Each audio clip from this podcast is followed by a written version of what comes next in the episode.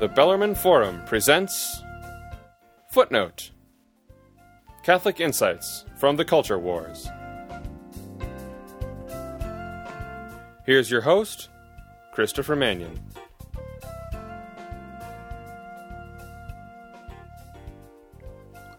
When my father arrived there as a young professor in 1919, the University of Notre Dame was poor in wealth but rich in spirit. Today, unfortunately, it's the other way around. Yes, Notre Dame is rich in wealth. The campus has more building projects than Washington, D.C., the most prosperous city in the country. Yes, rich in wealth, but today Notre Dame has put the spirit in the back pew. Charles Rice, longtime professor of constitutional law at Notre Dame, has just authored a fascinating book, Right or Wrong. It contains a collection of his columns that were published in the student campus newspaper over the course of 40 years. Dr. Rice reveals in his new book a very unnoticed and unwelcome trend.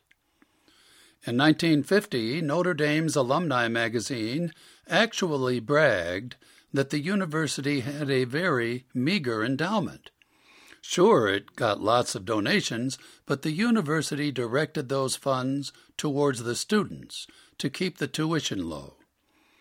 All that began to change in the 1960s when Notre Dame decided to get off the Catholic track and get on the fast track. In 1967, Notre Dame's president, Father Ted Hesburgh, led dozens of Catholic university presidents who signed the famous Land O'Lakes Statement. It was a declaration of independence for Catholic universities from the Catholic Church. Dr. Rice discusses this landmark event at length in his earlier book, What Happened to Notre Dame. Why did the Fighting Irish fold its Catholic tent and evict the Catholic Church and its teaching authority from its campus and curriculum? Notre Dame made that decision because Lyndon Johnson's Great Society programs included for the first time mammoth financial outlays for universities, as long as they weren't religious. At the same time that Notre Dame told the Pope to stay in Rome, the Fighting Irish found a new home in the halls of Congress. They placed an increasing emphasis on getting government grants, lots of them. And then something perverse began to happen. As Notre Dame's government aid began to flow in the 1970s, the university started lobbying Congress, with other universities, of course, to lower the bar for student loans, allowing more prospective students to get federally guaranteed loans for tuition. As Jack Kemp pointed out long ago, when you subsidize something, you get more of it and when the government subsidized college tuition, you got a lot more college tuition.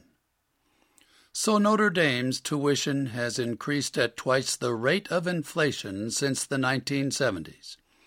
Today's Notre Dame students routinely graduate with debts of $100,000 and more. And that's just undergrad. Imagine a bright eyed Notre Dame graduate who decides to go to law school at Georgetown.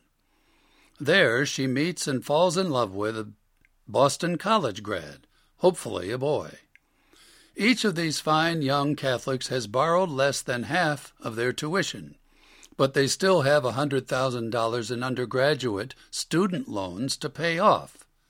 Remember, that's a $100,000 each they borrow less than half their law school tuition. That still adds another $100,000 in student debt for each of them. Now they decide to get married. But these days, if you read the papers, you'll find that only one of them will get a job in the law.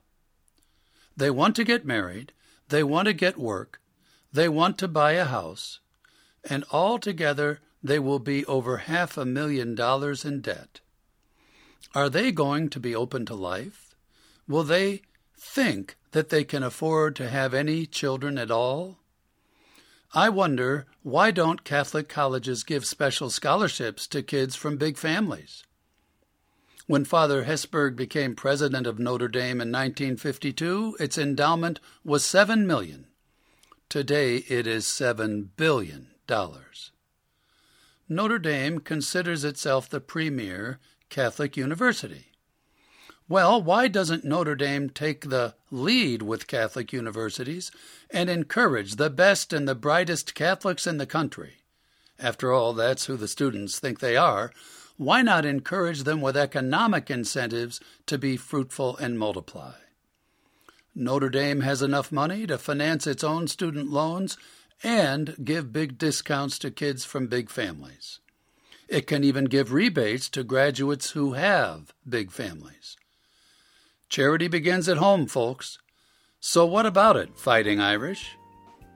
This is Christopher Manion. Thanks for listening. You've been listening to Footnote Catholic Insights from the Culture Wars. Footnote is brought to you by the Bellarmine Forum.